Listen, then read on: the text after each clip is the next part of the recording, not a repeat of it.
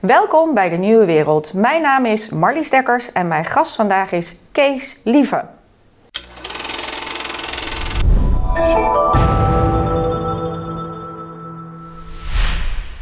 Goedemiddag. Goedemiddag Kees. Nou, we hebben Kees de Kort en we hebben Kees Lieve om over de economie te praten. Dus dat gaan we nu weer doen. Jij, bent, uh, je hebt een turnaround bedrijf, als ik het goed zeg. Maar hoe zou je het zelf uitleggen? Nou, ik ben een van de oprichters-eigenaren van uh, Kruger in Rotterdam. En wij zijn uh, puur gespecialiseerd in dienstverlening aan middelgrote bedrijven waar wat bijzonder speelt. Ja, en, wat bijzonder speelt, ja. Een beetje in de problemen zijn gekomen, toch? Ja, dat, ja, dat is wat je tegenwoordig ja. restructuring moet noemen. En ja. de, dat, feitelijk is dat problemenwerk. En proberen moeilijke situaties weer gezond te krijgen. En de, de, hetzelfde geldt voor bijna goede situaties weer echt gezond te krijgen. Veel corporate finance-achtige dingen als het ingewikkeld wordt, dan vinden we het extra leuk. Interim management hebben we een poot van die, uh, met een aantal interimers die vaak voor onze klanten werken. We doen dat met een, uh, ongeveer een twintigtal consultants en zien een grote hoeveelheid uh, middelgrote bedrijven. Nou, jullie altijd... zitten echt met jullie vingers goed in het bedrijfsleven. We hebben al een paar keer uh, de vinger aan de pols gedaan van, van hoe gaat het nu sinds de coronacrisis. Ik zou denken, het is een bloedbad. Ja, dat is niet. Maar dat, dat is natuurlijk inmiddels wat duidelijk aan het worden. Dat onze overheid heeft veel gesubsidieerd met NOW, eh, TVL en andere regelingen. Nou, andere regelen vooral ook de belastinguitstel. Daarnaast heel veel belastinguitstel. Nou, daar, daar is heel veel mee gedaan. Daar is ook heel veel, noem het maar rustig, ellende mee uitgesteld of voorkomen. Wat je wel ziet is dat er veel belastinguitstel is terechtgekomen ook bij bedrijven die dat misschien niet altijd helemaal nodig hadden, maar dat uit voorzorg wel gedaan hebben. En, de, de, en wat je ziet is dat zich concentreert op een relatief ja, klein is het niet, want het is best een groot percentage, maar toch een relatief beperkt deel van de totale economie. Wat echt aangetast wordt door corona. En het resterende deel van de economie draait eigenlijk redelijk tot heel goed door. Maar goed, jij doet restructuring en jullie hebben het niet drukker, of Wij wel? hebben het niet drukker. Wij hebben uh, uh, ons gewone goed, uh, we hebben goed ons werk. We hebben het wel druk, maar niet super druk. Wat iedereen wel verwacht had, wij zelf ook. Maar door de, de, enorme liquiditeit die door de overheid is gecreëerd voor het bedrijfsleven, zijn de aantallen echte probleemgevallen beperkter, fors dan vorig jaar. Dus wat wij zien, wij krijgen wel extra werk, wat we anders niet gehad zouden hebben door corona. Dat is misschien 20% van ons werk op het moment. En we krijgen werk niet, wat we anders wel gehad zouden hebben, omdat die bedrijven die anders op ons bureau gekomen zouden zijn, nu uh, geld genoeg hebben door belastinguitstel. Dus het is een beetje een, het een compenseert het ander voor ons. En dat is eigenlijk ook een beetje het beeld buiten. Jullie doen regelmatig uh, enquêtes om ook gewoon weer even te voelen van wat leeft er nu bij de bedrijven die, uh, waar jullie uh, een lijntje naar hebben. En even dat mensen van hoe groot is een onderzoek en hoe relevant. He, jullie doen dat best bij een grote groep, maar ja. natuurlijk ook weer niet landelijk, zeg maar. Nee, wij, wij doen dat onderzoek. Het is de zevende keer dat we het nu gedaan hebben. Die resultaten komen denk ik eh, volgende week in ons relatiebestand ter beschikking. Uh, de zevende keer nu sinds de start van corona. Nou, we doen dat bij 4.000, 5.000 relaties. Waarbij we proberen om zoveel mogelijk bedrijven te raken en zo min mogelijk bedrijven dubbel te raken. Zodat het zo representatief mogelijk is als kan. De, en daar reageren eigenlijk iedere keer uh, minstens 200 mensen heel inhoudelijk en serieus op. En soms meer, en soms iets minder. Dus eigenlijk een normale steekproef uit een groot bestand met een normale respons. En dan vooral klein bedrijf, middengroot bedrijf, groot bedrijf? Nee, wij, onze relaties zitten met name uh, aan de middelgrote kant. En middelgroot definieer ik dan even gemakshalve als uh, groter dan 5 miljoen omzet en kleiner dan uh, 250 miljoen omzet. Daar zit het leeuwendeel van onze klanten. Ja, en het eerste punt is, het sentiment is opnieuw verbeterd. Ja, leuk hè? nou ja. ja, verrassend. Ja, weet ik niet. De, kijk, het is natuurlijk, het sentiment overal is verbeterd. En we vertellen elkaar niks nieuws als ik zeg dat er een heleboel relatief kleine bedrijven in enorm getroffen sectoren, dat daar niet voor verbeterd zal zijn. Ja, en dan bedoel je de horeca-evenementen? Bijvoorbeeld horeca-evenementen, reisindustrie, et cetera. Uh, daar is het sentiment denk ik niet verbeterd. Dat, uh, die detaillering van die uitkomsten die komt nog, die hebben we nog niet, want dit is heel vers. De, maar bij de andere bedrijven draait de economie eigenlijk best heel goed. Er zijn zelfs bedrijven in die sectoren die vorig jaar gewoon een positief resultaat hebben gemaakt, maar dan toch eh, minder dan anders. Maar nog steeds eh, eigenlijk een beetje schouderophalend 2020 doorgekomen zijn. Zijn er ook die gruwelijk getroffen zijn. Eh, los van individuele eh, ellende, want dat is natuurlijk enorm hier en daar. Maar in algemene zin is de economie eigenlijk best heel aardig doorgedraaid. Veel beter dan iedereen had gedacht, ook dan ik had gedacht. Nou, ook zeker dan ik had gedacht. Zijn ondernemers dan toch heel creatief geweest? Dus hebben ze oplossingen gevonden? Ehm, Nou, dat denk ik. De, als je kijkt naar de werkloosheid, stond toevallig vanmorgen in de krant, 3,6 procent. Eh, dat is heel laag. Toen wij de eerste enquête deden, in maart was dat al, toen voorspelden onze eh, bedrijven eh, die hebben gereageerd, die voorspelden dat er in januari, jongstleden januari, dus bijna een jaar later vanaf toen, een werkloosheid zou zijn van 10 à 11 procent. Het is 3,6 geworden. Nou, dat is dus veel beter als toen verwacht. Het spoort wel met wat een paar maanden terug werd verwacht. Wat je wel kunt concluderen dan, is dat blijkbaar veel mensen die toch ontslagen zijn, of waarvan de banen vervallen zijn, et cetera, dat die toch ander werk gevonden hebben. En er zijn natuurlijk een aantal mensen die in de aantallen wel meetellen, die relatief weinig werken, die niet in de statistieken terechtkomen. Zoals? Hoe bedoel je dat dan? Nou, studenten, nul uren Oh. contracten, dat soort dingen. ja. Maar de, de- in algemene zin heeft blijkbaar toch iedereen die zijn baan is kwijtgeraakt, en dat zijn er best veel denk ik, heeft toch een andere baan kunnen vinden. Dus dat zegt heel veel over de flexibiliteit hier in Nederland. ja, want eh, heb jij ook naar andere landen daarin gekeken of niet? Nee. Nee. Maar dat is niet zo goed als hier. Nee, dit, is... Dit De is- Nederlandse regering heeft meer gedaan relatief dan andere regeringen. En, in Ja, ik word, ik word door jouw onderzoek gewoon inderdaad heel positief over onze regering. Eh, ik, ik dacht ook een jaar geleden van, nou, als het 10% werkeloosheid is, dan mogen we nog blij zijn. Dus Ja, zo nou, dacht ik. Ja, ik ook. Dat is dus erg meegevallen. Kijk, als je, eh, ik kan ook heel positief zijn over al die regelingen die gedaan zijn en trouwens nog lopen. En waarschijnlijk ook wel weer verlengd worden. Maar de, wat je ziet is dat het met name bij ZZP'ers, eenmanszaken, mensen met heel weinig personeel, daar vallen wel de echte klappen. En daar zijn die regelingen lang niet altijd afdoende voor. En eigenlijk is dat ontzettend sneu. En de, los dat ik heel veel complimenten heb voor wat wel gebeurd is, zou de, met name het echte kleinbedrijf zou veel meer aandacht mogen hebben in die regelingen. En ook moeten gaan krijgen, denk ik. En gaan die dat ook krijgen, denk je? Het besef in de politiek neemt wel toe daarvoor. Dat dat nodig is. Kijk, de politiek staat gigantisch ver van de gemiddelde ondernemer af. Helaas. Eh, maar eh, je merkt wel dat de politiek steeds meer open staat voor, eh, noem het maar, positief opbouwende kritiek. En dat men daar ook best wat mee wil. En hoe zie jij het, de, de, de uitgestelde eh, belasting eh, die betaald moet worden? Gaat dat nog, dus zitten we nu nog in een bubbel en gaan we later de klap krijgen? Of komt daar iets van uit in het onderzoek? Of hoe, hoe zie jij nou, hoe niet zie je zozeer dat? uit dit onderzoek, want dit is natuurlijk een, een peiling van wat mensen vinden op dit moment. Maar we hebben daar natuurlijk wel zelf een mening bij. Kijk, als je ziet, de, ik zal even een papiertje pakken, want dan doe ik het niet fout, hè? anders doe ik het uit mijn hoofd. Maar dit is een statistiekje. Ja, die, die monteren we er zo meteen in. Ja. Eh, en daarin zie je dat er is de aantal faillissementen vergeleken van eh 12 maanden terug, dus zeg maar een jaar geleden. En ten opzichte van de- het ontstaan van de kredietcrisis. Nou, dan zie je dat... Dus 2008.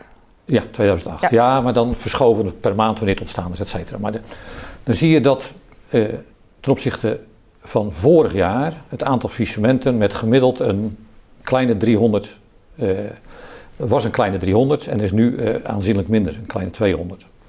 Dus je ziet dat het aantal faillissementen dit jaar ten opzichte van een gezond 2019 en begin 20 eh, met ongeveer een derde is afgenomen.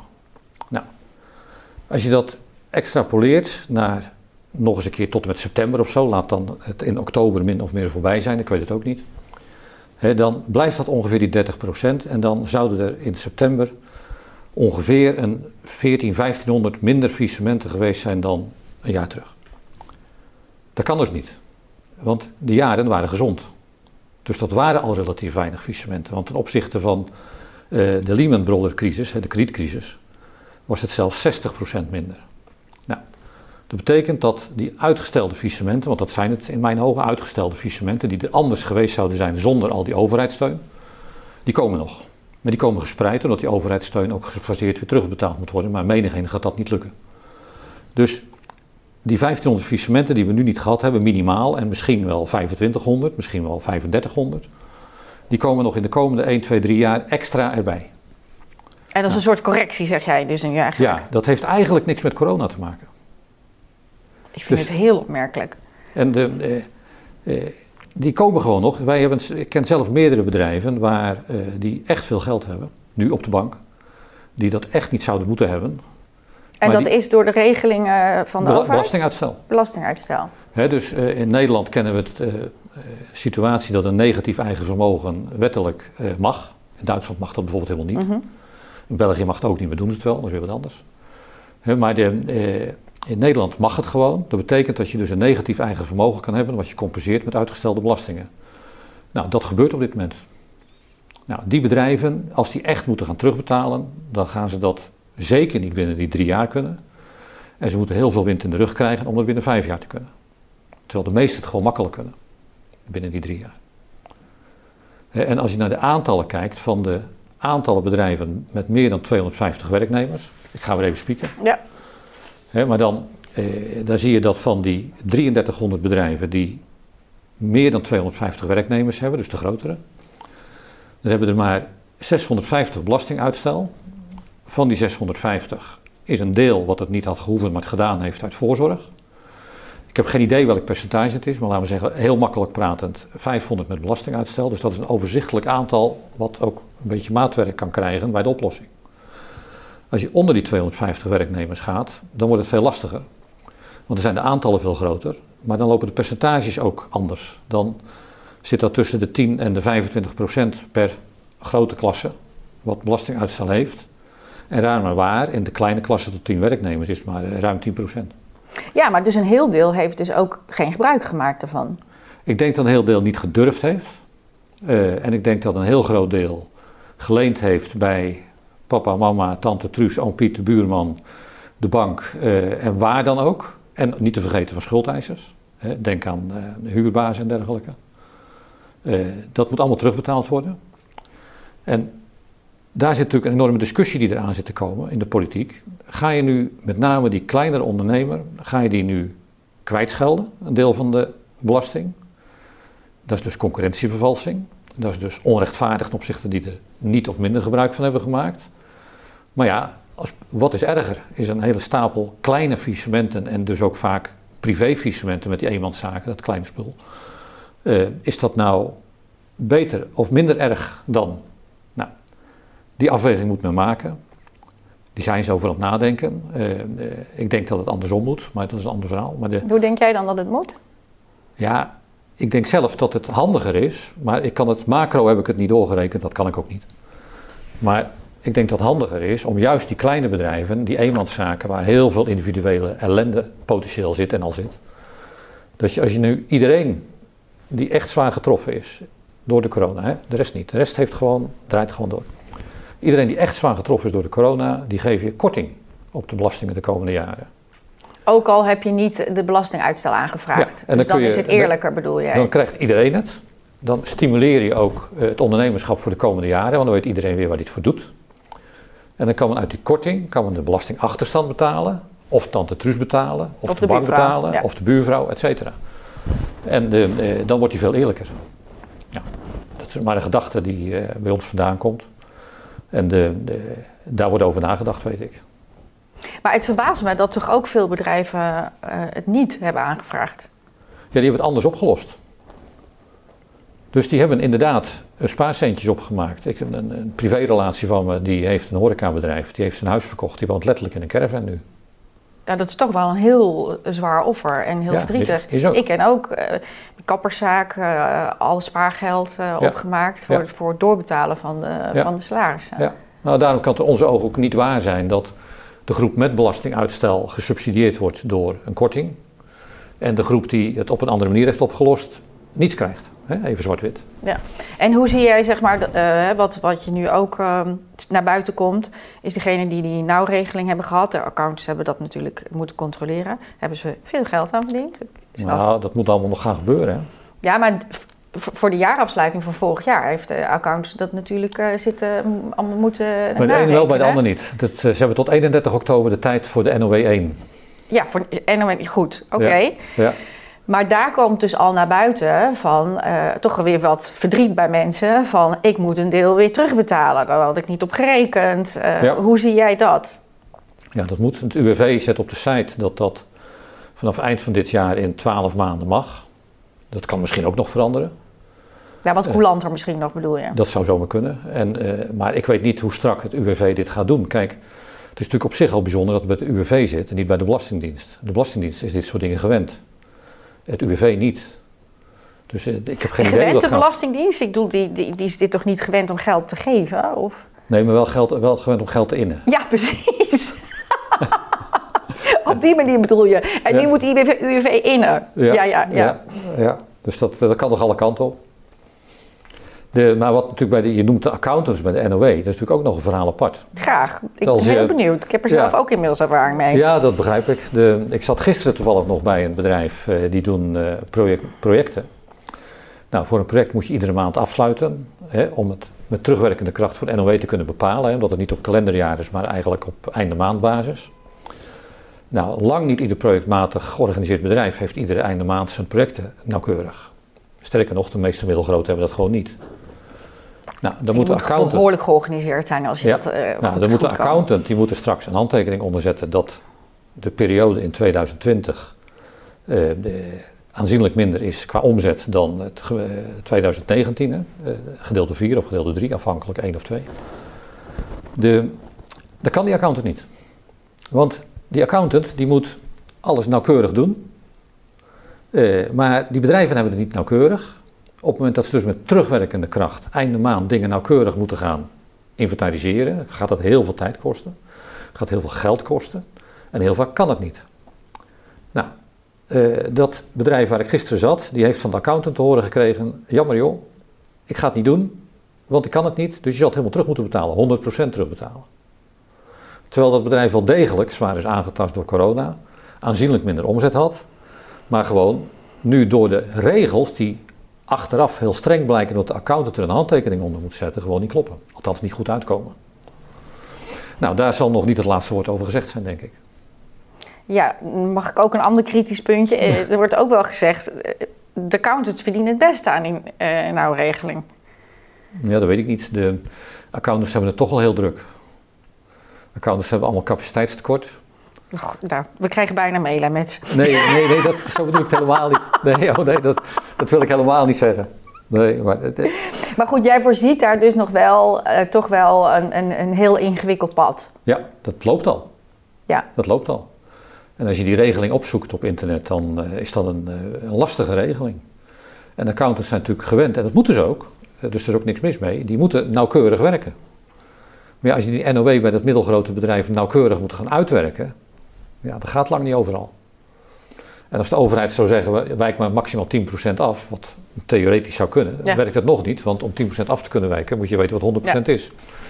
Dus Maar ze hebben het natuurlijk wel, weet je, waar we allemaal heel complimenteus eh, over. Ook in onze, ons Ja. eerste gesprek van ongelooflijk snel ja, heeft UWV dit opgezet. Eh, we hadden het allemaal heel snel op onze rekening.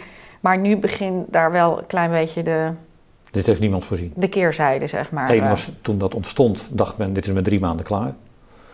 Eh, en vervolgens is het natuurlijk een aantal keren verlengd. En achteraf komen nu de echte concrete vragen. En de wereld is altijd veel ingewikkelder dan de simpele regeling.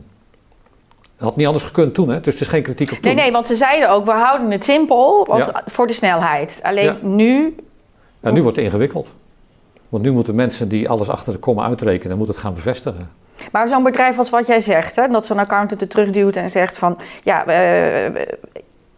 we, kunnen het niet goedkeuren, dus je moet alles terugbetalen. Dat lijkt mij dat een bedrijf daar toch gewoon serieus van in de problemen komt. Ja, als dit zo doorgaat bij dat bedrijf, dan zijn ze vervolgens serieus in de problemen.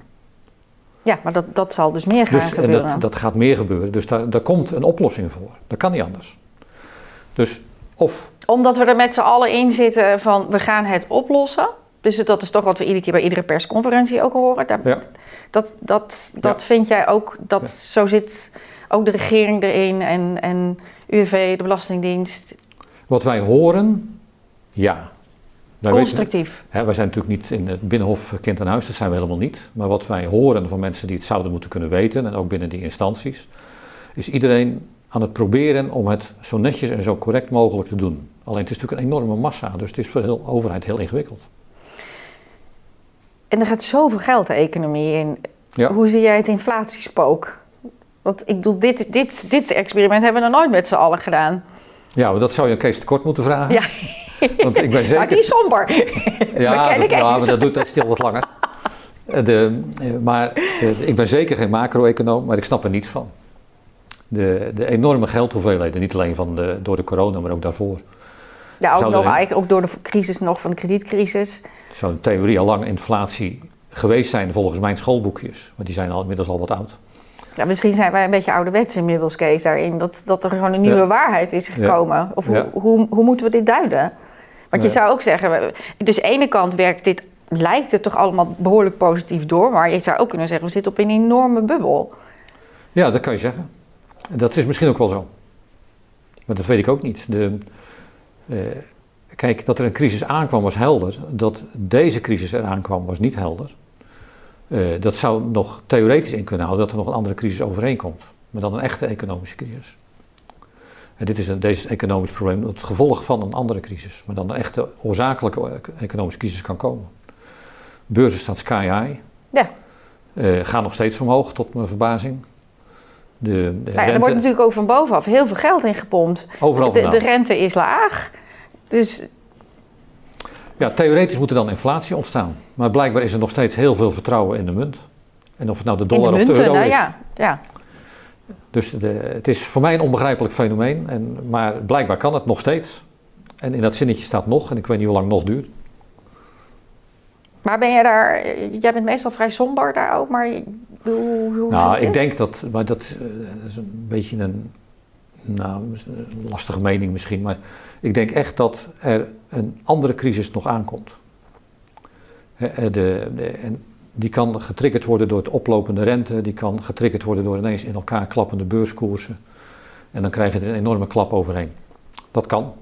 Ja, alles staat of valt nu bij vertrouwen, zeg maar. Die, Ja. die natuurlijk door, Ja. eh, door gewoon de geldpers Ja. maar aan te zetten. Zolang iedereen nog gelooft dat je met eh 1 euro zo'n mok kan kopen, dan blijft het goed.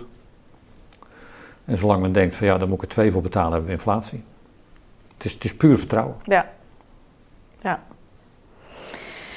Ehm, ik ga even terug nog naar het ehm, eh, onderzoek. Dus eh, meer bedrijven verwachten zelfstandig door de crisis te komen. Circa 80% nu en dat was in januari 37%. Ja, ik Dat denk dat dat veel. ik denk- ja, dat is veel. Die 80% die. eh, ja, dat is wat het verhaal van wat ik daarnet deed. De, eh, de meeste bedrijven draaien eigenlijk best heel aardig. Het, is echt, het zijn echt die getroffen sectoren die met name echt slachtoffer zijn. En dan gemiddeld zijn het binnen die sectoren nog de wat kleinere bedrijven. Ja, dat, maar en dat zit in die 20 wat Ja. niet zelfstandig doorkomt. En ook nu de opening van de economie concreet wordt, dat vind ik niet helemaal concreet. maar dat eh, keert de positieve trend terug. Dus het is ook januari zagen jullie een beetje een dip en jullie zien dat nu weer. Ja, ik denk dat het stijgt, nu weer verder in positieve zin hoe men er tegenaan kijkt, gemiddeld. Eh, ik denk zelf dat dat als we de achtste enquête zullen doen, dat dat weer daalt. Want ik geloof zelf niet zo in het eh, tempo wat ons wordt voorgespiegeld over vaccinaties. Als ik de krant opensla 's morgens, dan kijk ik altijd even en dan op het dieptepunt doen we eh, iets meer dan 20.000 per dag. En op het hoogtepunt hebben we de 60.000 per dag gedaan. En dan lees ik in de krant dat we er in april per week anderhalf of 2,5 miljoen moeten gaan doen. En dan denk ik, Dat rekent niet helemaal door. dat rekent niet helemaal door. En dan komen er wel nieuwe eh, vaccinatielocaties bij, maar dan nog. eh, de- ik, ik geloof daar niet in. Dus ik denk dat wij tot en met de zomer, misschien nog wel september, daar nog wel mee bezig zijn. Maar ik heb het graag fout. Ja, nee, dat. ehm, ehm, even kijken hoor, nog iets uit jullie. ehm, IT en automa- automatisering heeft opnieuw haar vooruitzichten positief bijgesteld. Daar kan ik me iets bij voorstellen. Ja. Dat die sector eigenlijk de wind mee heeft. Ja, op alle fronten. Ja, Op alle fronten. Iedereen is druk met automatiseren. Iedereen wil. Moet met- thuis een aansluiting hebben. Ja, wat je überhaupt ziet staat los van corona. Dat natuurlijk door de digitalisering en globalisering. dat de marges in iedere sector onder druk staan. En ook steeds kleiner worden. En met die steeds kleinere marges moet er toch geld verdiend worden. Dat betekent veel strakker op de kosten. Eh, betekent En waarom, waarom worden de marges kleiner? omdat het helemaal transparant wordt. Je kan nu wereldwijd zien wat iets kost. En mensen die vroeger niet wisten, die, ik, ik zeg maar wat raars, die cacao inkochten, hadden Mhm. vroeger, dan, ja, dan hoorden ze dat van de leverancier, het zal wel. En nu druk je op de knop en je ziet wereldwijd wat de koersen doen. Dus het is, eh, het is allemaal heel transparant geworden. Daardoor nemen die marge af. Daardoor moeten de kosten omlaag. Daardoor moet de inkoop omlaag. De, eh, daardoor moet er heel strak geautomatiseerd worden, omdat iedereen strak op de penning moet zitten. Dus je moet het ook echt allemaal weten. Steeds meer mensen beginnen ook te beseffen dat ze het echt allemaal moeten weten en meten. Eh, je hebt de nieuwe tools, de Power BI tools en dergelijke, die nog veel meer inzicht geven. En dan gaat het tot echt achter de komma tot op eh, detailniveau wat, eh, wat het inzicht wordt. Nou, dat gaat resulteren in automatiseringsuitgaven. En dat doet het al. Los van Ja, maar dat, dat deden we als bedrijven al enorm. Hè? Maar Ja. je zegt dat is dus nog een, verder toegenomen. Ja, dat is aanzienlijk verder toegenomen. Nog los van videosystemen en dergelijke. Ja, want hoe, hoe zie jij, ehm, we spraken elkaar eh, hiervoor en toen zei je, ja, bedrijven zullen ook echt na moeten denken over wat hierna. Ja, Is dit een katalysator, zeg maar, iets waar we misschien anders tien jaar over hadden gedaan of twintig jaar, dat dat versneld is, bepaalde processen? Is dan dit stuk, dat automatisering, IT, lijkt mij dat dat nog meer versneld is?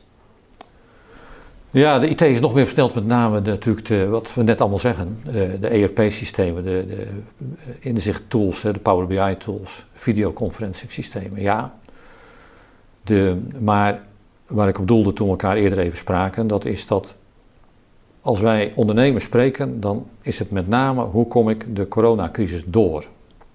Terechte vraag uiteraard. Maar nu wordt heel erg belangrijk, hoe kom ik de coronacrisis uit?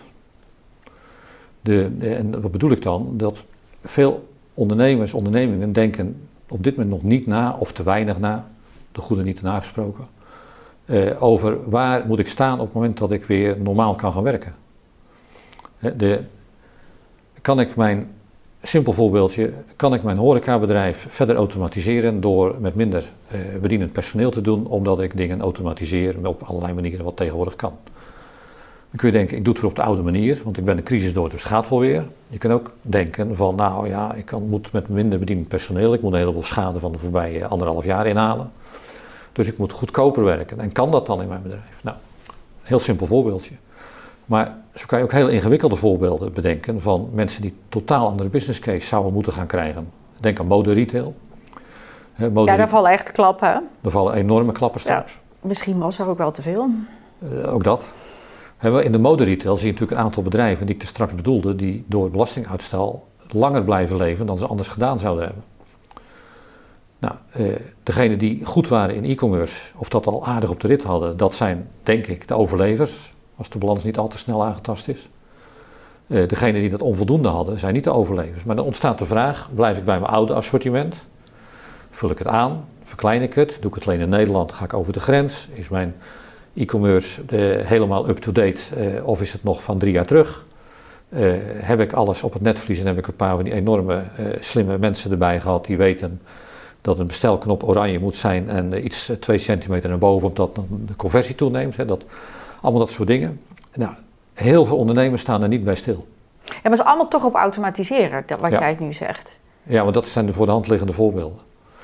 Maar in de enquête was ook een van de antwoorden van mensen gaan veel meer nadenken over hun woning, want ze zijn straks veel meer thuis. Ja, dat Ja. lijkt me. Ja, en, en Ja. je hebt een ontzettend krapte op de, op de huizenmarkt. Ja. Iedereen Dus- is ook bezig met tuintjes en dingen Ja. verbouwen. En ja, dat is eigenlijk je nieuwe kantoor. Ja, dus daar kun je ook verwachten dat er heel andere uitgaven en misschien ook wel meer uitgaven gaan komen dan, eh, eh, dan voor corona. Maar denk je, is de geest uit de fles? Gaan mensen weer terug naar kantoor? Zeker, maar niet zo vaak als vroeger. En dat is ook per kantoor verschillend. Bedoel, eh, de, ik, je kan mij niet uitleggen hoe je nieuwe mensen moet inwerken eh, als iedereen thuis werkt. Dat lukt, in ieder geval mij lukt dat niet. Ja. Nou, wij hebben, hebben bijvoorbeeld bij mijn bedrijf hebben we ook een enquête gehouden. En nou, eigenlijk bijna iedereen zegt van ik blijf ook gedeeltelijk thuiswerken. Dus wij hebben ons kantoor daar alweer op aangepast. Ja.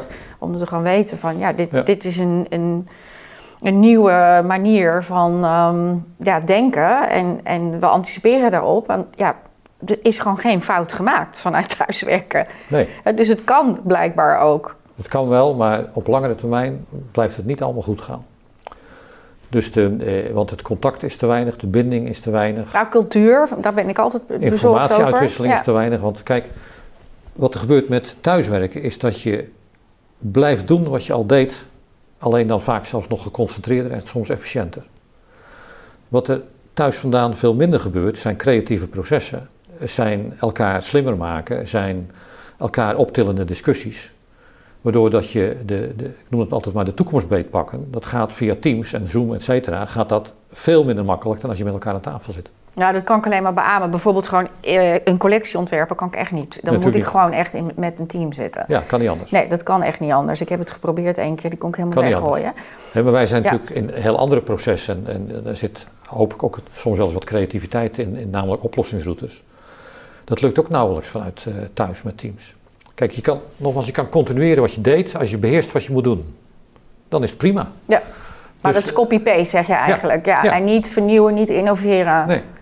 Dus eh, de, in onze optiek, eh, de- zoals wij het met kantoor doen, en, en zoals ik veel mensen hoor die dat zo willen gaan doen, dat is een derde thuis, een derde kantoor en Ja. een derde bij de klant. Ja. En, eh, natuurlijk varieert dat per businessmodel.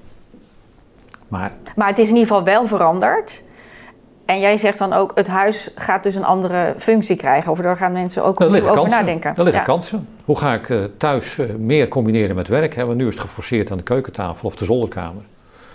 En ik heb nog nooit zoveel lelijke zolderkamers gezien als het laatste jaar. en eh, met mooie lampen maar niet heus en boekenkasten die scheef staan en dat soort dingen. Op zich wel heel grappig allemaal. Maar jij zegt dus ook, er liggen dus ook kansen. Dat, dat, dat zie ik ook. Er liggen, Absoluut. Omdat ons gedrag veranderd is. Absoluut.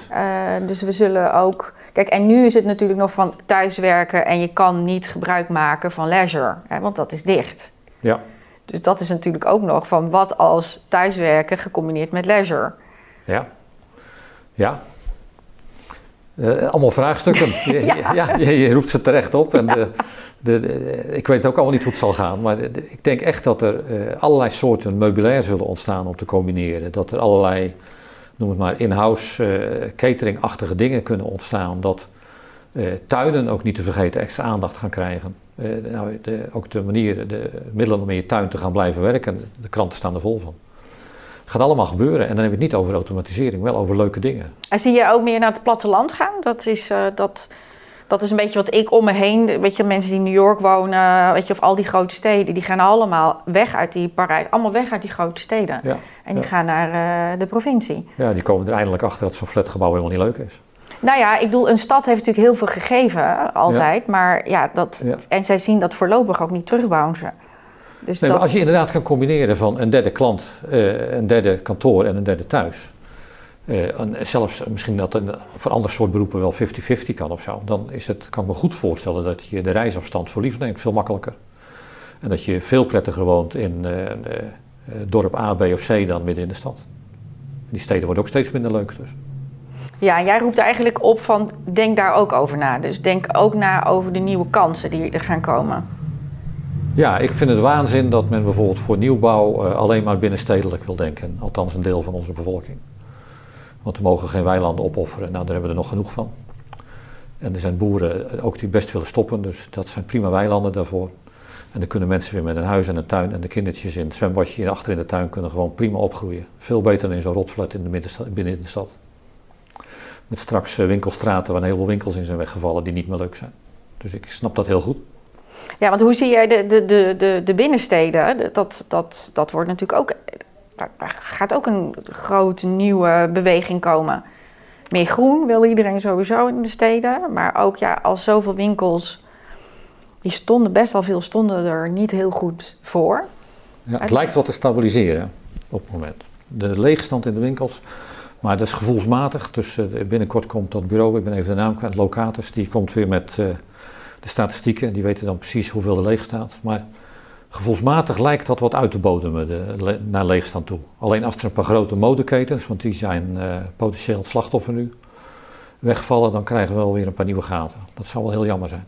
Maar winkelen vindt de mens volgens mij gewoon van alle tijden toch gewoon leuk. Dus liggen daar ook, ja jij misschien niet, maar dat is toch wel hoe hoe steden altijd zijn ingedeeld. Dus krijg je ook weer meer lokaal, moeten die prijzen van die huren gewoon vooral heel erg omlaag. Wellicht wel. Maar ik denk dat sowieso onroerend goed eigenaren heel erg moeten nadenken over hun kantoren en hun winkels en de prijzen die ze daarvoor krijgen en de investeringen die ze daarin doen. Die wereld gaat absoluut veranderen. Dus dat is ook een grote nieuwe verandering die jij ziet aankomen. Gaat Maar, absoluut gebeuren, ja. maar de- dan de banken, die zijn meestal degene die daar, Ja, want die moeten afschrijven. Ja, nou, die, die, die moeten in ieder geval nog lang aflossingen krijgen. Dat is, dat is niet altijd hetzelfde. Maar de, ja, het gaat lang duren voordat het fundamenteel verandert. Dood ervan dat overal die lange financieringen op zitten. En die banken, daar moet je niet aan denken dat die in één keer een onroerend goed financieringen voor een belangrijk deel af moeten schrijven. Dan gaat het niet goed hoor. Dus de, eh, Maar dan dat- heb je leegstand, want dat mensen die niet meer, die kunnen gewoon niet meer die, die prijzen vragen.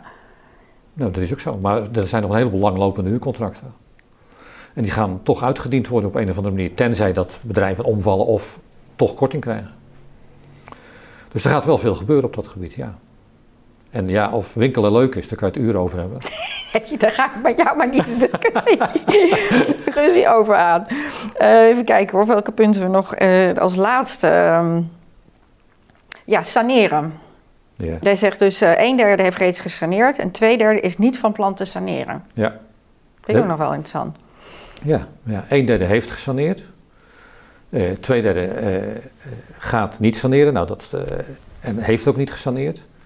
Maar dat betekent dat de een derde die heeft gesaneerd ook Klaar vaak, is. ook vaak grotendeels of helemaal klaar is. Dat betekent dus dat het aantal ontslagen wat in 2021 dit jaar verwacht kan worden, los van hele andere crisissituaties dan corona, ja, dat, dat zal minimaal zijn. Hè, volgens de verwachting in deze enquête ook is het aantal werklozen is, eh, eind van het jaar min of meer gelijk aan begin dit jaar. Eigenlijk heel verrassend. Ja. En betekent ook dat er weer, dat er weer gedacht wordt aan investeren? Mm, Degenen die normaal gedraaid hebben, die zullen gewoon weer gaan investeren.